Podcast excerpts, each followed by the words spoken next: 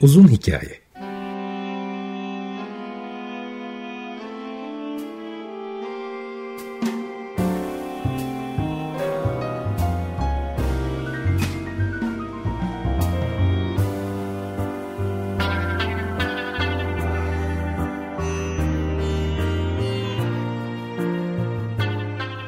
Hazırlayan ve sunan Muzaffer Çorlu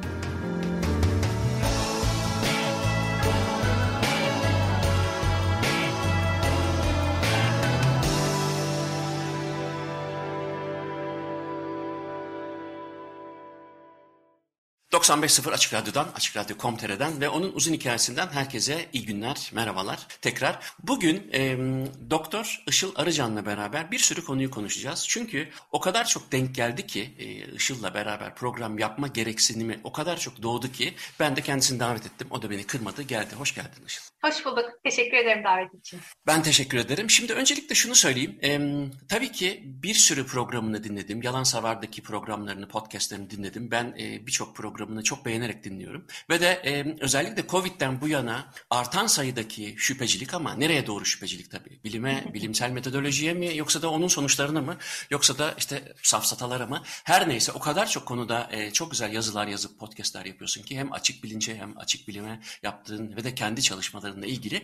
E, dolayısıyla önce şuradan başlayalım. Bu şüphecilik işini bir bir yere oturtalım çok. E, çünkü e, ikimiz de doktoruz ama ben e, tıp doktoru değilim. Sen bir tıp doktorusun. Dolayısıyla bugün söyleyeceklerimizin e, ağzımızdan çıkanı kulağımızın duyması lazım. Çünkü hepsi e, hakikaten aleyhimize delil olarak kullanılabilir. Ama şuradan başlayalım. Her ikimizin de doktora, doktor alanında ortak olan bir şey varsa o da şüphecilik ya da skeptisizm. Bunu açarak başlayalım. Sonra e, bunu buna inanmamak ya da bunu bir metod olarak belirlememek ya da bunu yanlış anlamak günümüzde nelere yol açıyor ve de e, nelere yol açmaya da devam edecek. Onları konuşmak için güzel bir girizgah olur diye düşünüyorum. Ne dersin? Nedir skeptisizm? Nedir seni bu kadar şüpheci kılan? Şimdi e, çok çok güzel bir soru bu. Çünkü özellikle son zamanlarda skeptisizmin e, tanımı ya da skeptizm e, etiketi diyeyim birazcık farklı farklı kullanılmaya başlıyor. Onun için gerçekten aslında e, skeptizmin tam olduğunu, ne olduğunu düşünerek başlamak e, çok çok yerinde. Şimdi aslında skeptizmden önce ben eleştirel düşünme nedir onunla başlamak hı hı. istiyorum. Çünkü skeptizm aslında eleştirel düşünme alışkanlığını düzenli ve sürekli olarak karşılaştığımız iddialara uygulama alışkanlığı. Şimdi eleştirel düşünme ne? Eleştirel düşünme bir konu hakkında dikkatli ve objektif bilgi toplayıp bu bilgiyi derinlemesine irdeledikten sonra karar verme süreci. Ee, şimdi normalde evrimsel olarak biz e, bazı konularda daha hızlı karar verme e, meylindeyiz. İşte Daniel Kahneman'ı okuduysa e, dinleyenler tip 1, tip 2 düşünme ve e, karar alma şeklinde e, iki tane mekanizmamız var ama e, Bunların bazı bir kısmı bize e, günlük hayatta çok yardımcı oluyor. Bazı konularda hızlı karar almak çok önemli. Ne bileyim üstümüze bir araba geliyorsa ay kaçsam mı kaçmasam mı bu arabanın hızı ne kadardır diye düşünmeyip hemen kendimizi yol kenarına attığımız zaman gayet faydalı bir hareket bu. Ama bazı konularda bu kadar hızlı karar aldığımız zaman hmm, verileri ve bilgileri kaçırdığımız oluyor. İşte eleştirel düşünme aslında bu aktiviteyi birazcık e, bilinçli ve düşünerek yapma alışkanlığı diyeyim. E, aynı zamanda motivasyon ve ideolojiye değil kanıta göre karar alıp e, yargıya varmamızı sağlıyor. Çünkü hiçbirimiz e, uzaydan düşmedik. Yani hepimizin e, geçmişte inandığı e, belirli politikalar, hayat görüşü, dünya görüşü var. Tabii ki bunlarla paralel olan şeylere inanmaya eğilimimiz daha çok oluyor. Ya da bunlarla paralellik kuran iddialara inanma eğilimimiz. Bunları e, bizi rahatsız eden, bizim genel dünya görüşü veya hayatta olmasını istediğimiz şeylerle e, çelişen iddialara inanma eğilimimiz de daha az. E, işte aslında eleştirel düşünme birazcık bunları temizleyip e, kendi motivasyon ve ideolojimizi bir kenara bırakıp gerçekten veri ve kanıtlara göre karar alma alışkanlığı. E, bunları tabii bunların e, ilaveten bir tane daha çok önemli özellik var. O da entelektüel alçak gönüllülük. E, çok güzel e, Immanuel Dostoyevski diye bir başka podcast var. E, Tülersiz Entellik diye belki biliyordur e, dinleyenler. E, Emanuel de çok güzel e, eleştirel düşünce üzerine işler yapıyor. Onun söylediği, onun yazdığı bir tweet vardı. E, çok doğru bulmuştum ben o zaman. İnsanoğlu e, bilişsel önyargılardan muaf değil ve hiç kimsenin de benim hiçbir bilişsel önyargım yok diye bir iddiası olmaması lazım. Çünkü fizyolojik olarak böyle değiliz. Ama eleştirel düşünme ve entelektüel alçak gönüllülük bunların farkına varıp bunların kurbanı olduğumuz anları anlamaktan geçiyor aslında. Skeptizm ya da şüphecilik dediğimiz şey de işte bu alışkanlığı düzenli ve sürekli olarak karşılaştığımız iddialara uygulama alışkanlığı. Ne gibi alanlarda önemli? Sağlık alanında pek çok konuda e, ne yemeye karar vereceğimizden, işte hangi tedaviyi uygulayacağımızdan, araba alırken hangi arabayı alalım ya da herhangi bir yere paramızı yatıralım aman bitcoinmiş falan gibi her hayatın her an, anında aldığımız kararlar aslında e, birazcık bu alışkanlık süzgecinden geçtiği zaman daha sağlıklı, daha doğru ve daha önyargısız kararlar oluyor. Şimdi e, şüpheciliğe şüpheyle yaklaşanların da kendi içinde haklı olmasını gerektiren bir şey söylemiş oluyorsun. E, onu da açalım mı? Çünkü o zaman ben niye şüpheciliğe şüpheyle bakmayayım diyen birisinin getirdiği kontrargümana bilimsel bir temel oluşturmamız gerekiyor. Onu nasıl açıklarsın? Şimdi zaten e, aslında bu konuda bayağı bir kavram kargaşası var. Ben şahsen kişisel olarak şüphecilik kelimesini çok fazla sevmiyorum. Çünkü dediğin çok doğru. Yani şüphecilik zaten eski Yunan felsefi akımından işte sofistlerden filan e, beri gelen e, bir şey. Yani aslında şüphecilik deyince böyle sanki her şeyden şüphe duymak lazım. Hiçbir şey doğru olmayabilir. E, her şeye şüpheyle yaklaşalım gibi bir hissiyat yaratıyor.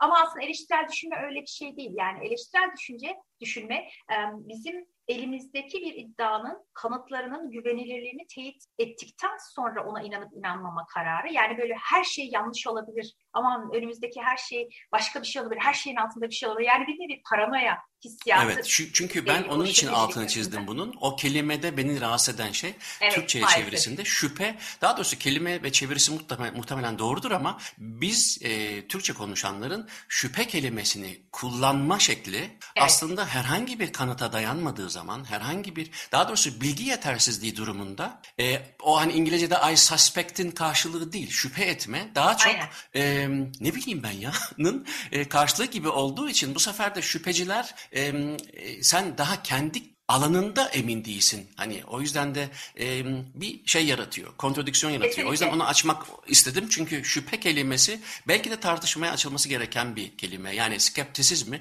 belki şüphecilik diye çevirmemekte fayda var mı acaba? Evet. Zaten e, şimdi bizim bu sürekli yaşadığımız sıkıntı işte şüphecilik deyince sanki böyle bir her şeyden şüphe etme paranoya gibi algılanıyor.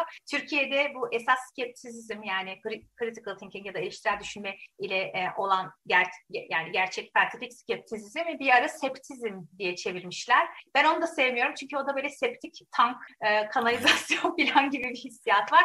Skeptizm deyince çok İngilizce oluyor. En güzeli eleştirel düşünmede ben daha karar kıldım. Yani hakikaten aslında bunların en güzeli, o da biraz uzun maalesef ama eleştirel Hı-hı. düşünme e, aslında bizim skeptizmden kastımız eleştirel düşünme. Hı-hı. Osmanlıca'da galiba kıyası batıl diye bir e, şey varmış. Hani o, o bayağı güzel bir e, ama o safsatalar için galiba şey eleştirel düşünme için değil. Yani eleştirel düşünmeyi daha çok seviyorum. Aslında bu e, senin bahsettiğin her şeyden şüphe edenlerin kendine şüpheci demesi de şu anda özellikle mesela aşılar konusunda vesaire çok karşılaştığımız bir şey. Onlara aynı şeyi e, iklim e, şüpheci, şüpheci tırnak içinde söyleyeyim. İklim şüphecileri de işte iklim değişikliği yok falan diyenler de kendilerine şüpheci diyorlar ya da düz dünya şüphecileri. Aslında bunlara inkarcı demek çok daha doğru.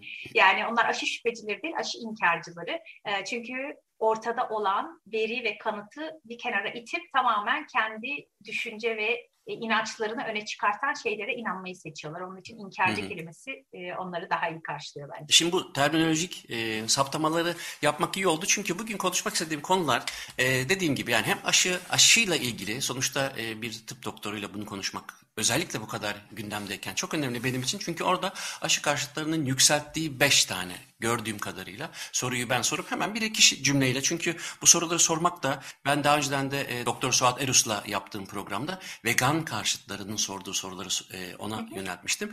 E, sana da bugün aşı karşıtlarının ama bir iki cümleyle çünkü e, ne bunun e, reklamının olmasını ne duyulmasını ne de konuşulmasını ben aslında çok fazla yani gerçekten istemiyorum ama e, en azından e, hemen bir iki cümleyle yanlışlanabilir olmalarından ötürü onu bir geçeceğim. Ama e, burada buradan belki de e, ikinci bölümde daha çok komplo teorilerini yani insanların buna inanma ihtiyaçlarının hem evrimsel süreçte hem de kognitif kırılmadan bu yana neden olduğuna bir bakabiliriz diye düşünüyorum. Çünkü safsata stratejileri de çok önemli. Ben senin birkaç tane podcastinde özellikle bir tane sunumunda e, çok sevdiğim bir e, kelime öğrendim. Daha doğrusu bir deyim öğrendim. Sözde denge safsatası gibi bir şeyden bahsediyorsun. Yani bir tarafta işte e, bütün argümanları işte o biraz önce bahsettiğin deneme, deneysel süreçlerden geçirmiş, e, düşünme metodolojisinin sonucunda bir şeyler üretmiş bilim adamları var. Bir tarafta da birkaç kişi var. Fakat ekran ikiye bölündüğünde A'larla B'ler eşit güce birdenbire seyreden kişi için e, e,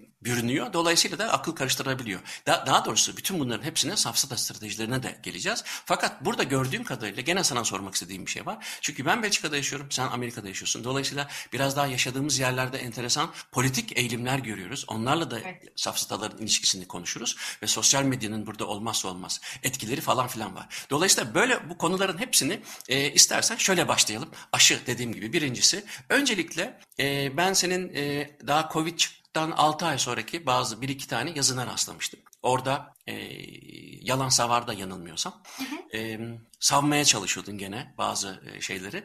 Oradan girelim. Çünkü e, gerçekten de çok kısaca bunu anlattığın bilen de biliyor ama belki bilmeyen olabilir.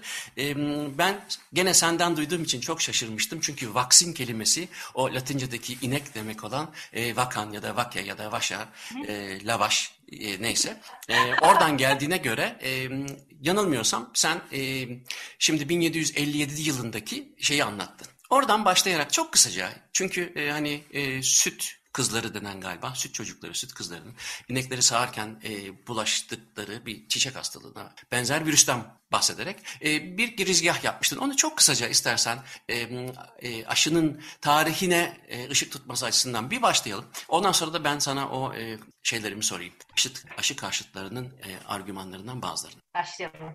Ee, şimdi e, benim o yazılarda ve sunumda bahsettiğim YouTube'da Yalan Savar kanalımızda e, Ege Üniversitesi Fakültesi'ne yaptığım sunumda bunların slaytları da var.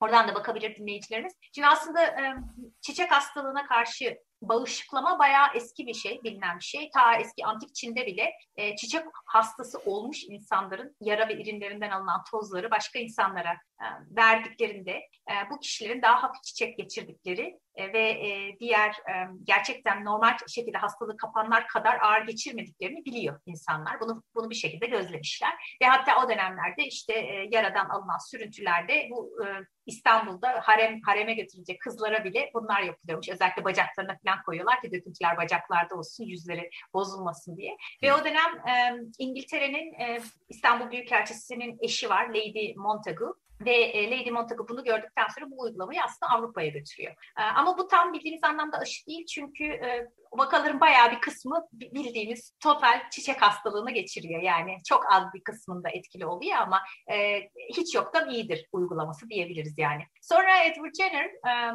dediğin gibi e, özellikle ineklerde bir çiçek hastalığı türü var ve çok yakın e, benzer insanlardaki çiçek hastalığına. Çiçek hastası ineklerin sütünü sağan kızların ellerinde çiçek hastalığına benzer lezyonların görüldüğünü ve bu kızların çiçek hastalığına yakalanmadığını fark ediyor. Onun üzerine aslında inaktif virüs aşısı dediğimiz kavram ilk defa ortaya çıkıyor. Yani acaba ben bu ineklerdeki şeyi bilerek insanlara bulaştırabilsem, aynı Lady Montagu'nun İstanbul'dan haremden öğrendiği yöntem gibi insanlar yerine ineklerden yaparsam belki çok daha etkin, çok daha aktif ve çok daha güvenli bir bağışıklama elde edebilirim diye.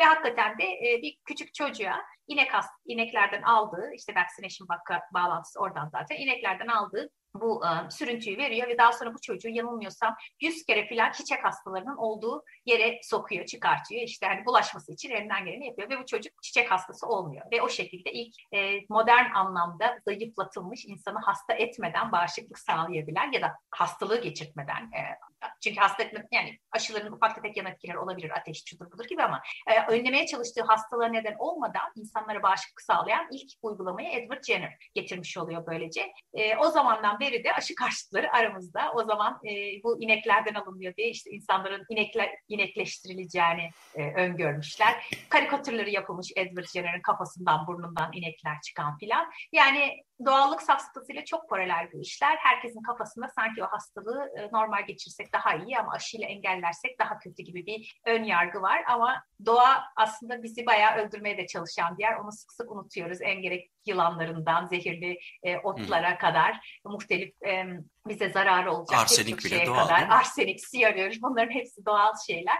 Ee, yani ama tabii doğallık sapsası maalesef çok güçlü. Özellikle alternatif tıpta, sözde bilimde e, bunun e, çok temel bir yer e, işlediğini görüyoruz. Maalesef aşı karşılığında da bu işliyor. Yani e, bugün çocukları e, aşılamak yerine doğal yoldan hastalığı geçirsin diye işte e, süt çiçeği hastası olan çocuklarla birlikte kampa götüren anneler falan var.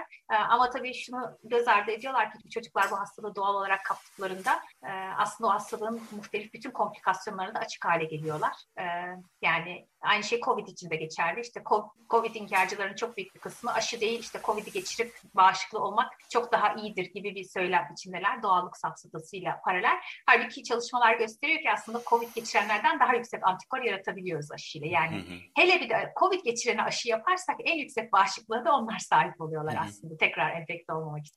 Peki mesela 1757'de olsaydın sen. E, ve deseydi ki o doktor ya bu ineklerde de olan ya da işte sütlerini sağarken e, memelerinden bulaşan ve bu bizim insandaki çiçek e, hastalığına yol açan virüse benzer ama biraz daha zayıf versiyonu olan şeyi bu e, sağan kişiler e, bulaştıkları için ve de birazcık rezistans sağladıkları için acaba daha mı e, kuvvetliler diye sorduğunda buna şüpheyle bakmaz mıydın? Yıl 1757'de ya da daha doğrusu onun e, bu argümanı üretmek için e, şeyi neydi acaba? Çok merak ettim. Hani hakikaten neye dayanarak o e, bu mesela e, şimdi anlaşılabiliyor. Çünkü e, yani tıbbın geldiği noktayla 1757'deki tıbbın nokta arasında çok büyük fark var. Ama o zaman çok radikal bir hareket bu. Ve de o zaman e, sen ona şüpheyle bakar mıydın? Ya tabii şimdi aslında demin e, bahsettiğimiz eleştirel düşünme tanımına dönüyoruz buradan da. Hı hı. Şimdi zaten o zaman virüs falan nedir bilmiyor. Hiç kimsenin virüsten falan haberi yok. İşte yaranın iltihabını sürdüm. Kimse hasta olmadı gibi bir mantık var. Um, o, o dönemki tıp uygulamaları da zaten bayağı bir deli yani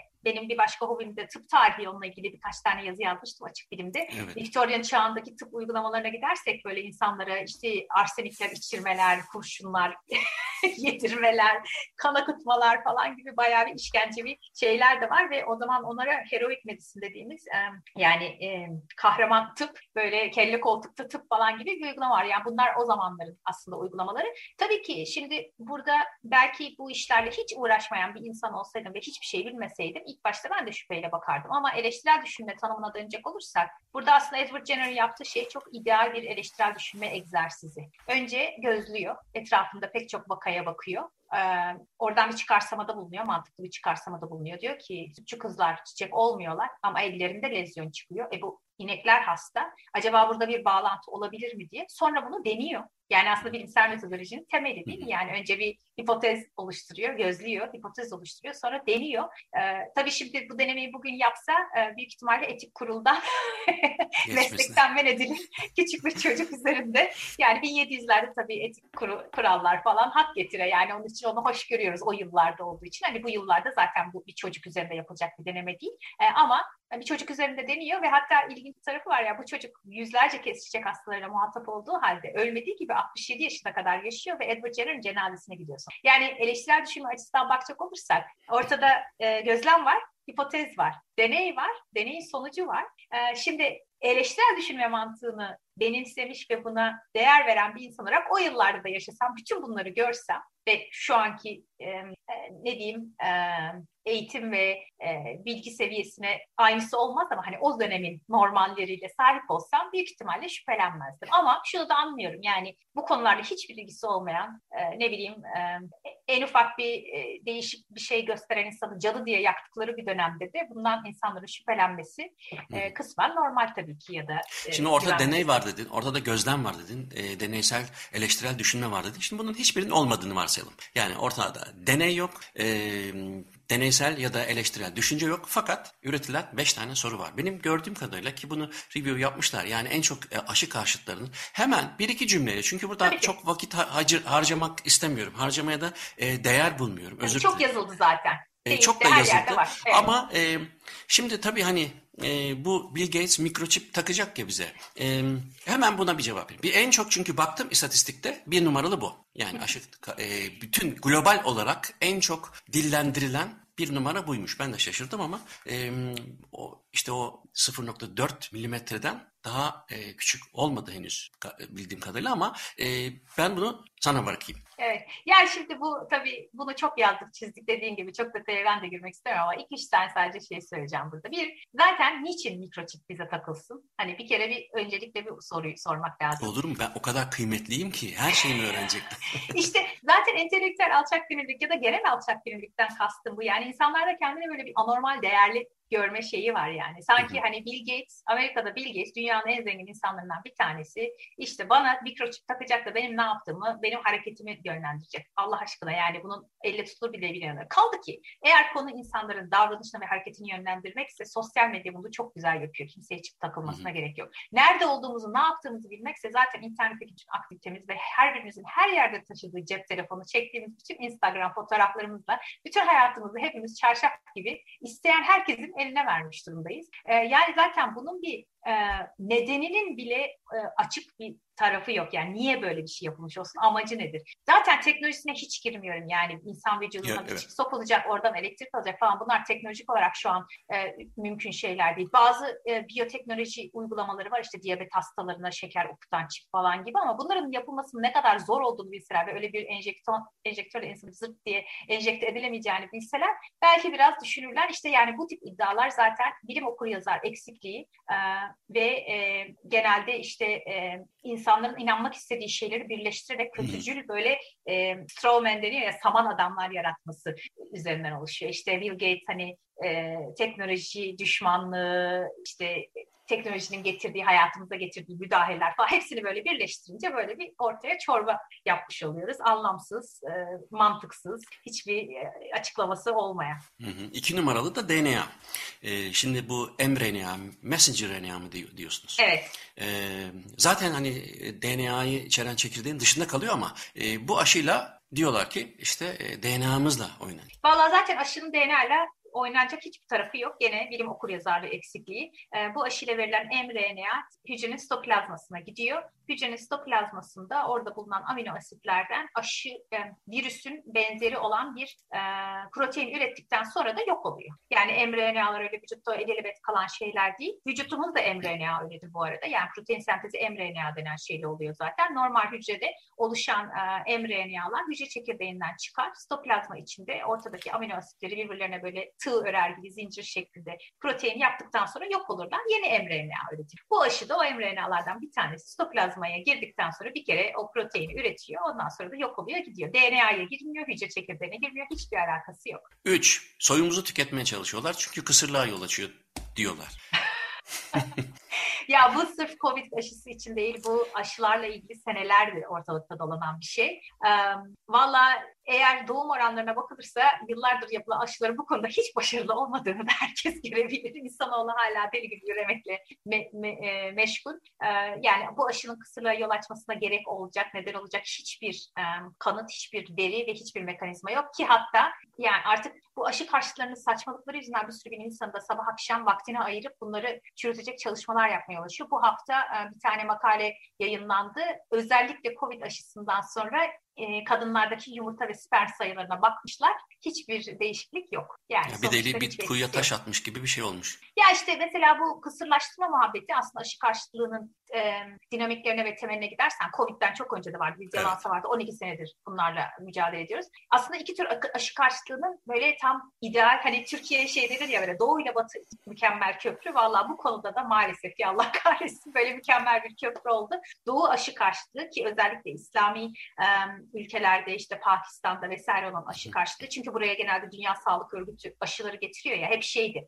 İşte böyle batılar geliyor Müslümanların kökünü kurutacaklar falan şeklinde bir aşı karşıtlığı vardı. İşte bu diğer 5G falan filan gibi saçmalıklarda batı aşısı karşıtlığı. Türkiye öyle bunların mükemmel olarak kaynaştığı bir medeniyetler beşiği olarak hepsini çorba yaptı. Peki dördüncüsüne de geçelim hemen. Çünkü iki tane kaldı. Bunları e, çürütelim ki sonra asıl bence benim daha çok merak ettiğim, daha çok konuşmak istediğim bu e, komplo teorileri boşuna çıkmıyor ve bunun e, hem psikolojik hem fizyolojik hem evrimsel biyolojik e, temelleri, sebepleri hatta bazı e, enteresan da e, hak verilebilir ya da anlayışla karşılanabilir tarafları da var ama hemen ikisini de geçelim. Bunlardan bir tanesi de uzun vadede. Şimdi sen öyle diyorsun ama e, uzun vadede zararlı olacak. Benim bildiğim kadarıyla ben okudum, baktım. E, bayağı da bir senin verdiğin e, referanslara da baktım. Şeyden de e, epey baktım e, journallardan.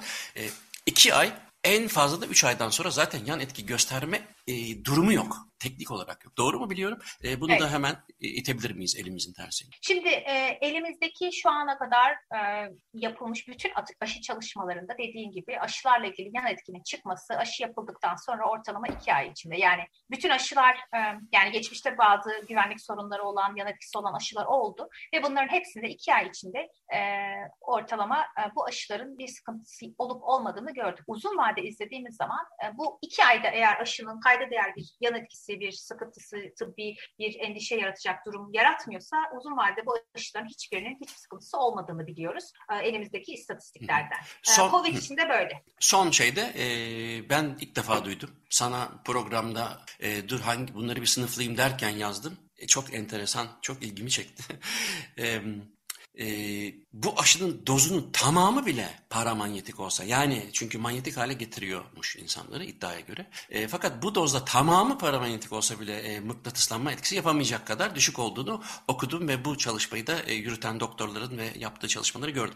Ama istersen bir cümleyle değinelim. Gerçekten e, bizi manyetik mi yapıyorlar? Mıknatıs gibi çekecekler mi? Allah bu mıknatıslık olayı senelerdir gene başka başka konularda her tür sözde bilimde ortaya çıkan bir şey. Ve bunu da en son Türkiye'de e, salgın oldu ya böyle gülerek seyrediyorum. Mıknatıslık diye bir şey yok. O gördüğümüz para yapışmalarının tamamı ter ve yağ nedeniyle olan şeyler. Testi de bunu çok basit. Para yapıştı, yapıştı diyelim ki kolunuza. Deneyin. Terliyseniz ve vücudunuz hafif yağlıysa işte ne bileyim yeni duş almadıysanız tertemiz değilse e, bu küçük metaller hepimizin vücuduna yapışır ve vakum yapar. Talk pudrası sürüp tekrar yapıştırmayı denesin. Eğer bundan şüphelenenler varsa yapışmadığını görecekler. E, zaten talk pudra eğer manyetizm olsaydı bir de aynı şekilde bir metal parayı bir mıknatısa e, yapıştırırken arasında talk pudrası sürüp denesinden yapıştığını görecekler. Yani aslında bu manyetizma iddiaları tamamen deney bile yapmaktan aciz ve bilim e, okur yazarlığı eksikliğinden oluyor. Yani insanlar üstlerine e, küçük para yapıştırıp yapıştırınca Allah manyetik oldum diye düşünüyorlar. Hatta çok güzel bununla Twitter'da dalga geçen insanlar var. Aşı olmadan da yapıştırıp gösteriyorlar. Bakın aşı olmadım ama manyetizma bana şimdiden geldi diye. E, yani aslında bu çok hecho ironik ve bence acı bir şey. Yani manyetizma ne demek onu bile bilmediğimizi gösteriyor e, maalesef. E, yani bilim okur yazarlığı gerçekten çok önemli. Yani manyetizma nedir bilmezseniz bunlara inanma şansınız yüksek. Ama talk pudrası manyetizmanın ilacı aşı yani için. şeyin e, komplo teorilerin talk pudrasıyla imtihan. Son bir şey soracağım. Hemen bir müzik arasına gidelim istiyorum. E, bir müzik dinleyelim daha doğrusu. O da şimdi e, bir grup var ki e, aşı karşıtı değiller. Fakat e, korona için endişeliler. Mesela hı hı. E, bu grubu da bütün aşı karşıtlarının arasına koymak bana göre yanlış gibi Kesinlikle. geliyor. Çünkü e, mesela e, işte bilmiyorum e, marka vermek doğru olur mu? Eğer doğru olursa söyleyeyim ama doğru değilse zaten onu montajda düzeltir arkadaşlar. Johnson's mesela Johnson Johnson'ın işte e, diğerlerinden farklı olarak işte 40-45 yaş üstü kadınlarda e, diğerlerine göre işte belki anlamlı olmayacak yani significant olmayacak şekilde bir e, de olsa bir yüksek e, yan etki içeriği var ve de e, yeni e, varyantlara karşı da işte m, acaba bir BioNTech, bir Moderna kadar, bir Pfizer kadar etkili mi diye şüpheler var. Şimdi dolayısıyla e, diyelim ki bir e, bu gruba uyan ki kaldı ki Fransa'da, Belçika'da e, işte belli yaştan sonraki kadınlara yapılmıyor bu.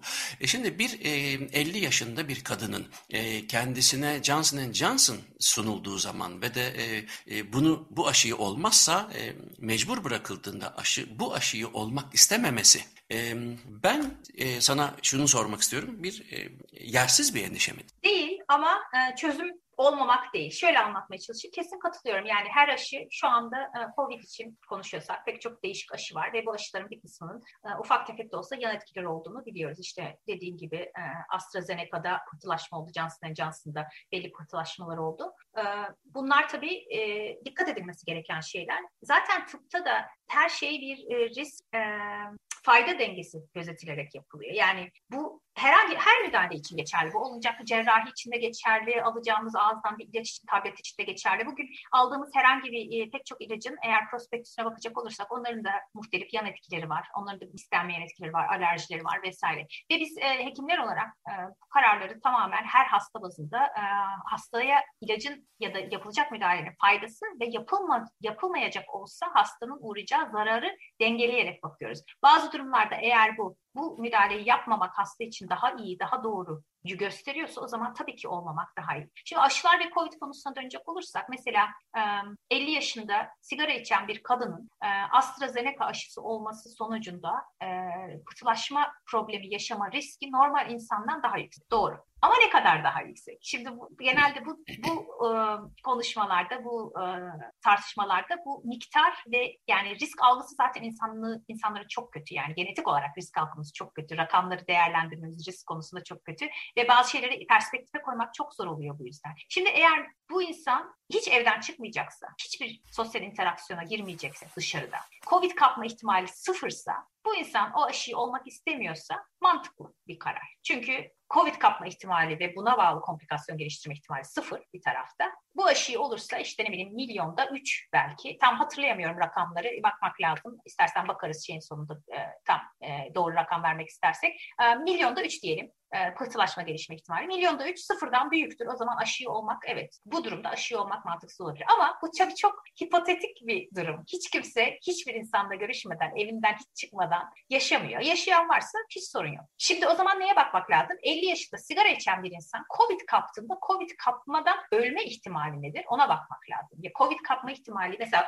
yani bu, bu kararlar zaten öyle e, paketlenmiş herkese aynı kararlar değil. Mesela bulunduğu toplumda ne kadar e, hastalık var? Hastalık yaygın yaygınlığı ne kadar? E, yaş grubu nedir? E, kişinin altta yatan başka hastalıkları nedeniyle COVID geçirirse, COVID kaparsa ciddi COVID geçirme ihtimali ne kadar? Vesaire bütün bunlardan yola çıkarak eğer bu kişinin bulunduğu toplumda, bulunduğu yerde COVID kapma ihtimali daha yüksekse ve COVID kaparsa ciddi hastalanma ve ölme ihtimali aşı olduğunda pıhtılaşma geliştirme ihtimalinden daha yüksekse o zaman mantıklı karar bu riske rağmen aşı olmak. Çünkü gerçekten çok düşük bir risk. Yani milyonda birkaç kişi civarında olan bir risk. Yok, risk yok mu? Var. Evet ama çok küçük ve biz hayatımızda bir sürü şeyi aslında bu riskleri değerlendirerek alıyoruz. Ben iki sene önce Peru'ya gittim. Peru'ya gitmek için e, sarı humma aşısı olmak gerekiyor ve sarı humma aşısı dünyadaki en riskli aşılardan bir tanesi. Ansefalit yapma ihtimali var bazı insanlarda. E, şimdi ama Peru'ya gidersen benim sarı humma alıp ölme ihtimalim var ve sarı hummanın mortalitesi yüzde elli yani kaparsanız iki kişiden biri ölüyor. Şimdi ben bu durumda o aşının o riskine rağmen sarı humma aşısını oldum öyle gittim. Çünkü sarı humma olup ölmek istemiyorum. Yani bu kararlar öyle e, herkesi paketlenmiş kararlar değil, risk fayda e, de, dengesini gözeterek kişinin bulunduğu durum, altta yatan hastalıkları ve yaparsan olur, yapmazsan olur bunları tamamını e, gözeterek alınması gereken kararlar. Hı hı. Bu bölümü bu şekilde bitirelim. Bir müzik dinleyelim. Sen seç. Tamam. Ne dinleyelim? sen sen sen bir şeyse, senin ne sevdiğini bilmiyorum. Hem de ben de öğrenmiş olurum bilmediğim bir şeyse. O zaman Bill Evans'tan dinleyelim. Tamam. Ee, sonra e, komplo teorileri ihtiyacını daha çok konuşmaya devam edelim. Tamamdır. Okay. Evet Doktor Işıl Arıcan'la beraber e, birinci bölümde e, aşı karşıtlığını, aşı nedir ne değildir, tarihi nedir çok kısaca girip aşı karşıtlarının yükselttikleri sorularla benim görebildiğim, benim düzenleyebildiğim kadarıyla tabii atladıklarım varsa e, bağışlasınlar ama onlar da e, tıp doktorlarına bu konunun uzmanlarına danışabilirler. Şimdi e, bu e, sadece aşıyla ilgili olan bir durum değil. Düz dünyacılıktan tutun da işte e, komplo teorileri aslında bir yerde e, insanların ayakta kalması için, survival mekanizmaları için çok da son derece önemli bir e, mekanizma. Yani bir şey bilinmiyorsa e, bu buna karşı bir cevap arama isteği kognitif kırılmadan beri hatta e, bazı hayvanlarda dahi gözlemlenmiş önemli bir e, bilişsel merak. Dolayısıyla eğer o bilişsel merakı yeterince iyi tatmin edemiyorsak bu sefer e, bazı istatistik çarpışmalara bile bakabiliyoruz. Mesela Kadıköy'de vapur seferlerinin artmasıyla boşanmalar arasında ilişkiler kurabiliyoruz.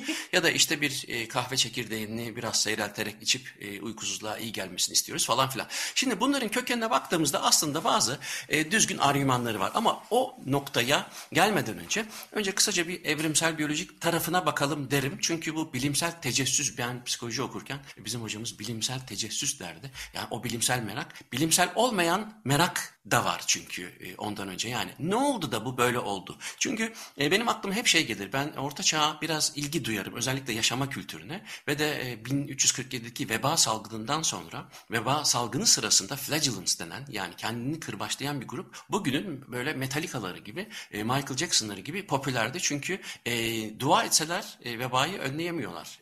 doktorlar ya da o dönemin tıbbı e, Guy de Gilliac hariç o çünkü papayı da iyileştiren, hijyene önem veren bir adam olduğu için birazcık bir şeyler yaptı ama insanlar bir çözümsüzlük içerisinde kendini kırbaçlayanlardan medet bile ummaya başladı. Dolayısıyla e, yani biz kendimize yeterince acı verirsek eğer o zaman Tanrı da bize acı çektirmekten vazgeçer gibi bir e, uzlaşmaya, bir pazarlığa girebildi. Ama bunun orta çağa ya da çok daha öncesine 7-8 bin yıllık kaynaklarda da bazı enteresan batıl inançlar var. Dolayısıyla istersen sen de şeyi konuşalım. Bütün bu e, komplo teorilerine inanma ya da safsatalara inanma ihtiyacını evrimsel biyolojik ya da kognitif biyolojik e, kökenlerini nasıl e, açıklarsın? Şimdi önce disclaimer başlayayım. Ya ben tabii evrimsel biyolog e, veya sosyolog değilim. Hani bu konular benim Hı-hı. çok uzmanlık alanımda değil. E, ama kendi okuduklarımdan, takip ettiklerimden bildiğim kadarıyla e, gene bir önceki programda Daniel Kahneman'ın Hızlı ve Yavaş Düşme kitabından bahsetmiştik benim gene sevdiğim yazarlardan biri olan Michael Shermer'ın genelde konuşmalarında verdiği bir örnek var. O örneği çalıp aslında o örneği vermek istiyorum burada. Yani beynimizin iki tane fizyolojik olarak karar alma mekanizması var. Tip 1 ve tip 2 diye. Bir tanesi ucuz, hızlı karar alma, çabuk karar alma. İki, ama o ucuz olan karar alma mekanizmasında çok fazla verileri falan didiklemiyoruz. Oturup şöyle bir hani boşu ne, nasıl denir? Doluyu boşa koy, boşu.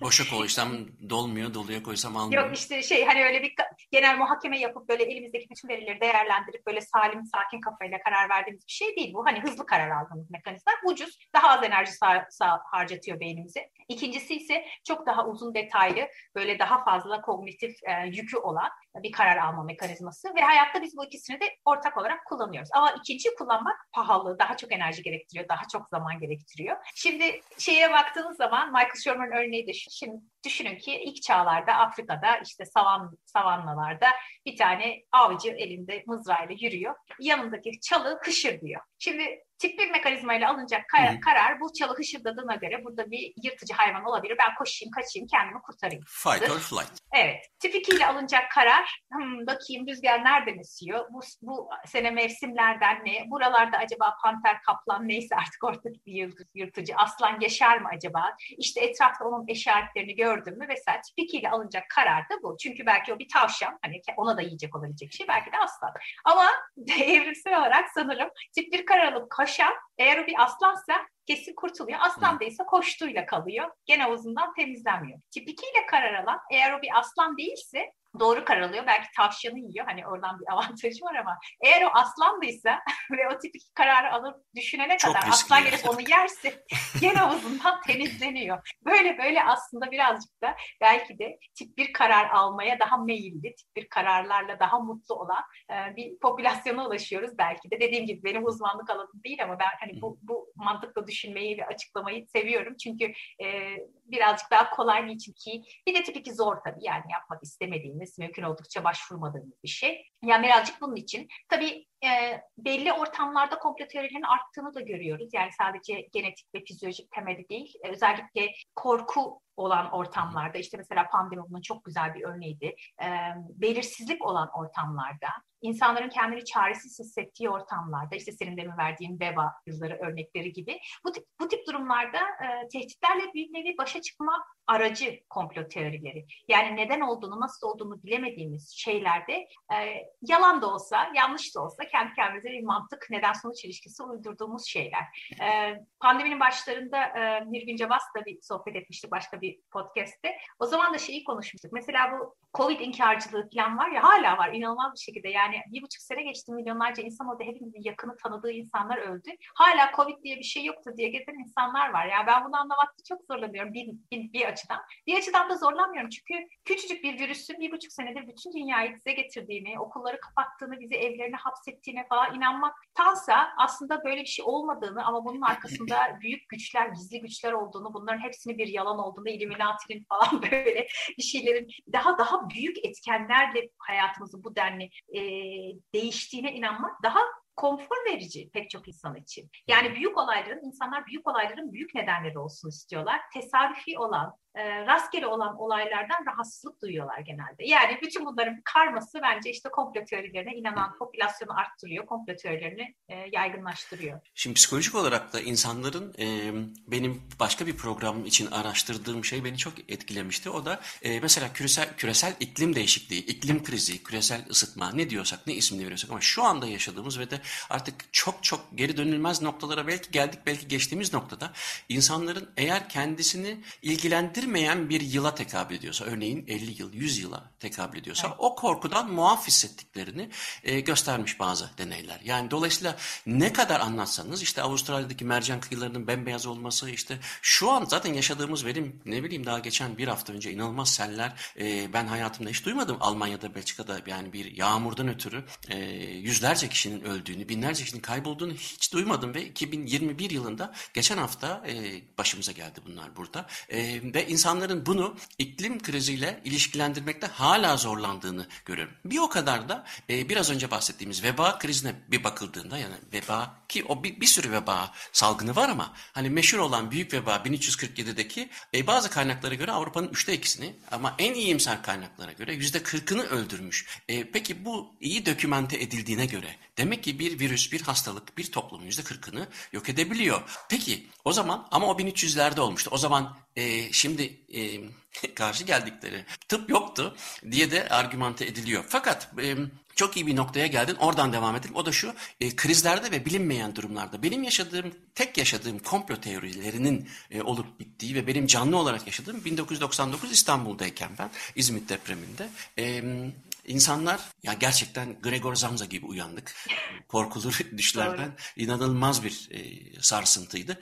E, fakat e, bir iki gün sonra neler neler ne komplo teorileri çıktı. Yani ayın şuradan gelmesi işte o sırada işte bilmem Beşiktaş vapurunun geç güneş kalkması. Tutulması. E, güneş tutulması tam o sırada evet evet evet. Şimdi bütün bunlar insanı e, eğer şudur bunun sebebi ve bir daha şu zaman olacak. Tatmin edici bir cevap bulamıyorsa insanlar bunu aramaya başlıyor. Kesinlikle. Peki e, da benim e, gene sana hazırlanırken gördüğüm benim ilgimi çekti. Çünkü banka krizi 1836 onu 3. bölümde politika bölümünde konuşuruz ama Amerika'daki seçimleri etkilemiş bu komplo teorileri. Yani insanların bankaların e, ittifak kurması ile ilgili. Peki bu bilinmemeye ilişkin şu an e, mevcut eğitim sistemi, insanlığın olduğu durum hala kör cahil cühela durumda mı ki e, işte iklim krizini reddedebiliyor. Çünkü bu anlattığımız şeyler evrimsel biyolojik açıdan anlaşılabilir. Ama 2021 yılındayız artık ve bunlar dokümente edilmiş bir şekilde. Yani o mikroçipi o aşıya sokamıyoruz kardeşim bak girmiyor. Fakat buna rağmen inandıramadığınıza göre siz tıpçılar ya da biz psikologlar e, bunun e, bir sebebi olmalı. Bunu destekleyen e, şeyler olmalı. Mesela sosyal medya ya da politika ya da insanların birbiriyle ilişkisi midir? Neden alt edilemiyor safsata? Hatta giderek de büyüyor. Evet yani zaten bence bu çok kompleks bir konu. Hani bu konuda çok çok çalışan insan var. Ee, dediğim gibi o kadar çok farklı farklı nedenleri var ki bunların e, bence e, hepsini ka- kaplanarak şu an bulunduğumuz durumda olmamıza neden olan. Politikadan bahsettik. Hani ileride daha detaylı da konuşuruz ama yani politika en önemli nedenlerinden bir tanesi. Mesela evrim dediğimiz zaman yani bugün sokakta Türkiye'deki herkes yeni varyant çıkmış falan diye konuşuyor ama evrime inanıyor musunuz da Türkiye Amerika'dan sonraki en kötü ülke. Zaten iki tane en kötü ülke var evrime inanıyor musunuz anketlerinde. Bir tanesi Amerika bir tanesi Türkiye bütün dünyada. Ee, hatta onun bir grafiği var. Ee, sonra paylaşırım. Ben bir sunumda kullanıyordum zamanında. İşte bir anket yapmışlar. Amerika ve Türkiye en kötü ülke. Şimdi insanlar evrime inanmadıkları zaman tabii ki o insanları yani e, virüs virüs varyantı konuşuyorlar ama evrime inanmıyorlar. Yani demeye çalıştığım şu mesela politika özellikle müfredatları çok etkiliyor ve bunların pek çok bir kısmında bilim okur yazarlığı çok önemli bir konu ve güdümlü düşünce ve politika etkisiyle yani Amerika'da da biz aynı şeyi görüyoruz. Özellikle e, Republicanların e, yönettiği eyaletlerde işte evrim kaldırılıyor müfredattan, biyoloji dersleri kırpılıyor, işte cinsel eğitim e, kırpılıyor vesaire. Yani artık insanlar temel e, belli konularda sağlıklı muhakeme yapmalarını hani en başta eleştirel düşünmenin en önemli e, araçlarından bir tanesi elindeki verileri sağlıklı bir şekilde değerlendirme karşılama. O yetiden yoksun olarak eğitiliyorlar. E, yani bence bu çok ciddi bir sorun. Yani Türkiye'deki bilim e, eğitimi her geçen yıl daha kötü hale geçiyor. Yani biyoloji kitapları vesaire artık böyle daha hap, ezber. E, tıp eğitimi bile öyle. Ya yani şöyle bir anımı anlatayım. E, geçen sene başıma gelen. Çok güzel bir tıp kitabı var Springer tarafından yayınlanan Critical Thinking in Medicine diye, tıpta eleştirel düşünme diye. Ve bence her doktorun okuması gereken kitaplardan bir tanesi. Çünkü bütün bu safsataları ve bütün bu düşünce yanlılıklarını tıbba tanı koymaya uyarlıyor. Çünkü hepimiz insanız ve hepimiz biz bunlardan etkileniyoruz. Ben bu kitabı çevirmek istedim Türkiye için. Ee, birkaç yayın eviyle yazıştım. Ee, ve kitabın içinde otorite safsatası diye bir bölüm var. Otorite safsatası nedeniyle e, başımız belaya girer diye ulaştığım yayın evlerinden hiçbirisi çevirmek istemedim kitabı. Şimdi böyle bir politik ortamda ve insanların e, özellikle genel politika veya genel e, toplumun düşünmek istediği şeylerin karşısında bazı şeyleri söylemekten bu kadar çekindiği bir ortamda zaten sağlıklı bilim okur yazarı yetiştirmek çok zor bir şey. Gene benzer bir şekilde başka bir kitap için başka bir yayın evine başvurdum ve gayet aydın kitaplar basan bir yayın eviydi. E, ve bu kitabı e, içinde küresel ısınma olduğu için teach ve küresel ısınmanın baya inanmadıkları için reddettiler. Yani şimdi bilim yayınına soyulmuş bir grup bile e, küresel ısınma kendi politik görüşlerine işte çünkü e, o da emperyalist, emperyalizmin bir e, yalanı olarak görüyorlar küresel ısınmayı. Yani şimdi böyle her tür kitap basan insanlar bile yani bilimsel kitap basan insanlar bile bu tip böyle güdümsel, güdümlü düşüncelerle e, insanların bilgiye ulaşmasını engelledikleri sürece zaten daha farklı bir yerde olmamız çok zor yani. Hı hı. İstersen e, um, Konumuz çok var daha. E, onları önümüzdeki haftaki programa bırakalım. Çünkü hem safsata stratejilerini hem ses, sosyal medyanın buradaki e, e, dezavantajı demeyelim ama e, fonksiyonunu da e, ele almış oluruz. Hem tamam. e, homeopati ve alternatif tıbba da girmeden olmaz. Bir de senin hobilerini de çok merak ediyorum. MD'den IT'ye giden. Dolayısıyla bugün e, süremiz dolduğu için bitirelim ama önümüzdeki hafta devam edeceğiz. E, Işıl Arıcan'la beraber bugün komplo teorilerini ve aşıyla ilgili konuştuk ve e, şüphecilikle ilgili e, eleştirel düşünmeyle ilgili fikirlerini öğrenmiş olduk. E, zaten e, birçok mecrada da e, ayrıntılarıyla anlatıyor. Ayrıntıları merak ederseniz ulaşabilirsiniz her türlü sosyal medyadan. Bana ulaşmak için Muzaffer Gmail adresine yazabilirsiniz. programın tekrarını Açık Radyo Spotify'a ben de görüntülü olarak YouTube'a koyacağım. Haftaya görüşürüz. Hepinize günaydın.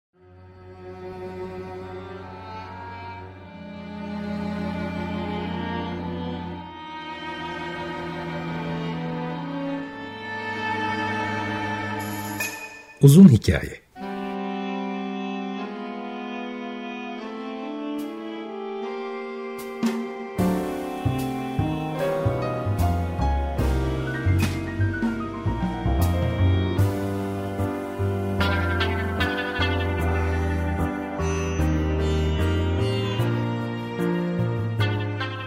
Hazırlayan ve sunan Muzaffer Çorlu